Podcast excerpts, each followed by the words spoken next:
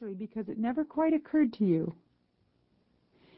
Perhaps you are feeling disillusioned or disconnected from each other. You are confident that phase will pass, but are finding it unpleasant and worrisome. Or you may be in the transition from infatuation to enduring everyday love. This passage can begin on your wedding day or even 3 or 4 years later, but whenever it comes, it is disorienting. Maybe you're in a crisis caused by a sudden event or by a long, slow buildup of resentments and unresolved problems. You may even feel on the verge of divorce, that your relationship is beyond hope. If any of these descriptions fits you, the ideas here can be, as one workshop participant described it, a love potion for you. They can create significant changes in your household overnight without elaborate time-consuming exercises or dialogues. Many people have found that working alone on these issues is both less of a hassle and more effective than trying to work together. To be sure, some relationships really are toxic and destructive for both people involved, and everyone would be better off if they did end. If your relationship is so unpleasant or difficult that you wonder whether you should put time and effort into it at all, or whether now may be the time to gather up your courage to get out of it, this program will be an enormous help to you in making a decision. I am addressing individuals who are in a committed long-term relationship or who are considering such a commitment.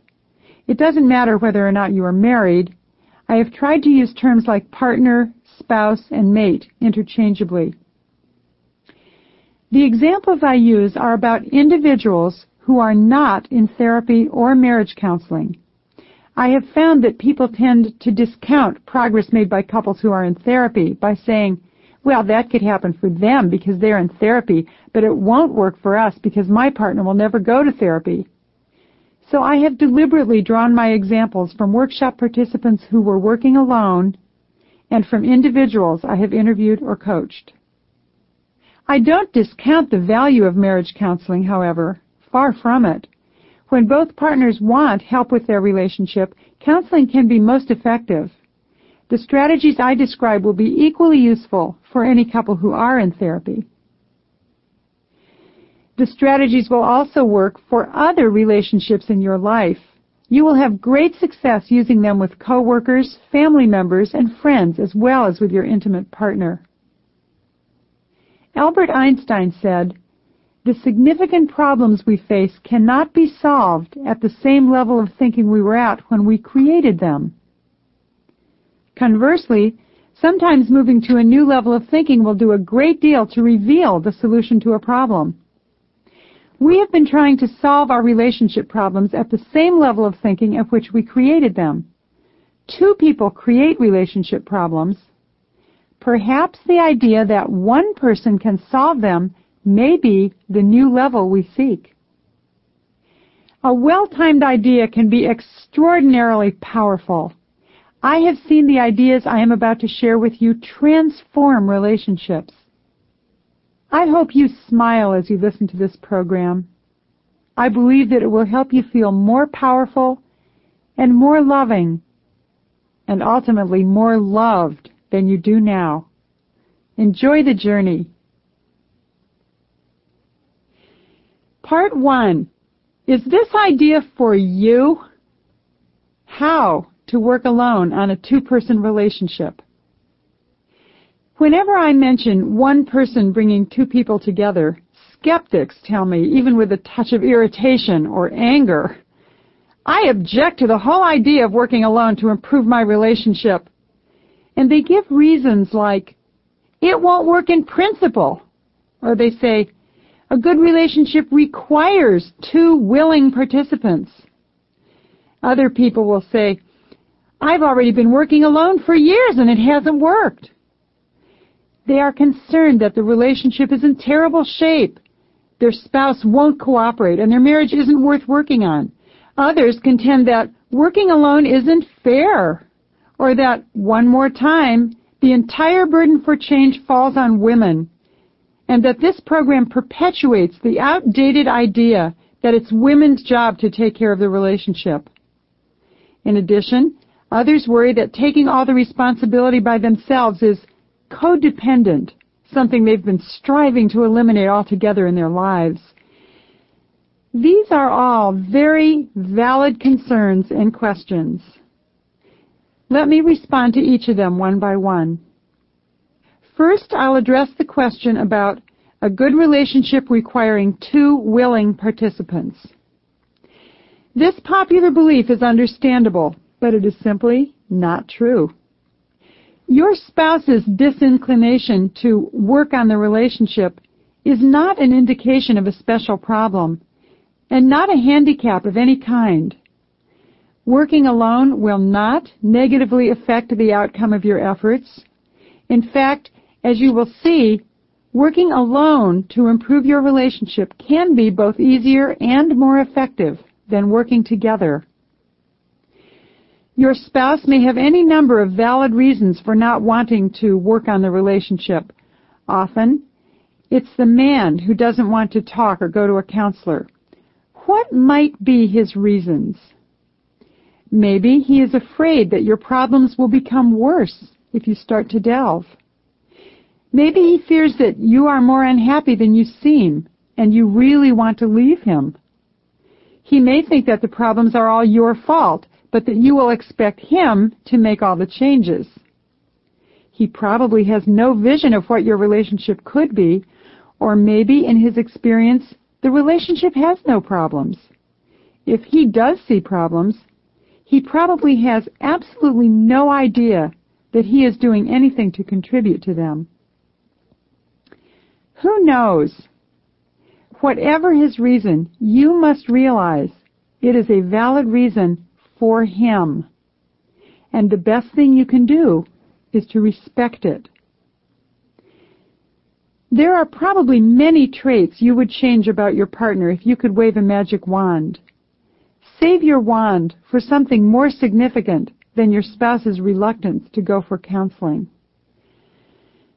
Working on your relationship by yourself does not mean that you have less potential for happiness with your partner than a couple who are working together.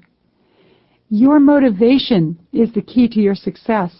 If you want you and your spouse to be closer and to experience more pleasure together, no matter what your problems are, you are far more likely to succeed than a couple who go for help together but who are not highly motivated to improve their marriage.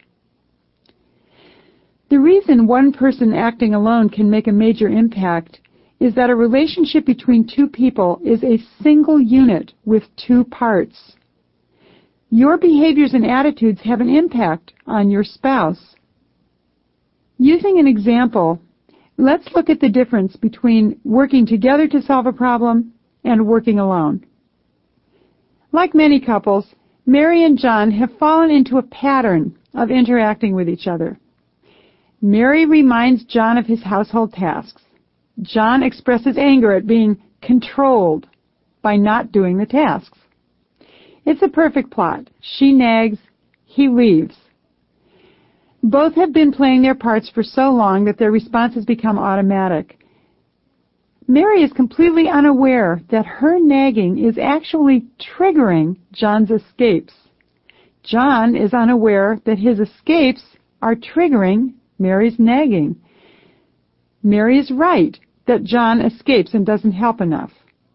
John is right that Mary tries to control him and won't leave him alone. Suppose Mary were to decide she wanted the two of them to work on their problem together. First, she'd have to convince John that this was a good idea.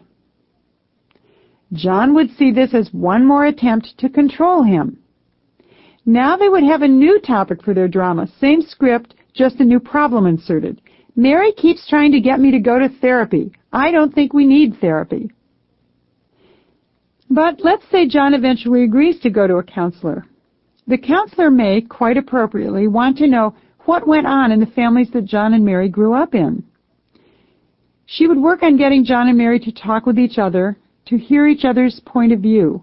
Since John and Mary are both invested in being right, And since they have been avoiding understanding each other's point of view for years, learning to listen to each other would take time and would itself present problems and frustrations. Meantime, Mary would still be trying to get John to help around the house, and John would still be escaping. I don't mean to disparage the counselor's methods. Exploring together and listening to each other are valuable. But deciding to work together and then actually doing the work together more than doubles the size of the task of fixing the marriage. Moreover, it depends on the continuing cooperation and progress of both parties, something that may or may not occur. Now, suppose either John or Mary decided to work on the relationship alone. Let's take Mary first. For the sake of this example, let's say she decides that for 14 days she is going to say nothing to John about his lack of cooperation. She cannot know ahead of time what the result will be, but because she is making a unilateral change in the script, the drama will, by definition, change. John may continue his role as before and continue to avoid his household tasks, or he may appreciate Mary's lack of nagging and respond by working more. Or he may become very uncomfortable without her nagging and stay away from home more. Mary may think she knows how he will respond, but she doesn't know until she actually experiments. And when she finds out, she can make some new choices. She will be making changes in their relationship all by herself, quickly and easily, and in a way that increases her own self-esteem, her own inner strength and power. Suppose John were the one to decide to make a change by himself. Since he knows quite clearly what Mary wants, he could try helping her out once without being asked. Or he could announce to Mary that he no longer wants to do that particular thing and offer to do something else instead. Or he could tell Mary that he will take her out to dinner if she will refrain from making requests of him for 1 full week. Or he could decide to tell Mary every day one thing that he especially loves about her. A marriage is like a seesaw. Even when one partner acts alone, it affects the other. When you make a change in your behavior or your attitude entirely on your own, you can work a miracle in your marriage. Now, another question I often hear is, I've been working alone forever already and it hasn't worked. Why should this method be any different? It isn't the fact of working alone that works magic in relationships. It's what you do when you work alone that makes all the difference. All attempts at change are not the same. Many of us have spent years in well-intentioned efforts to improve our relationships, but to no avail, because in spite of all of our best efforts, we were doing the wrong things. Unfortunately, often the most natural and automatic response to a difficult situation is precisely the one that is not only ineffective, but actually counterproductive.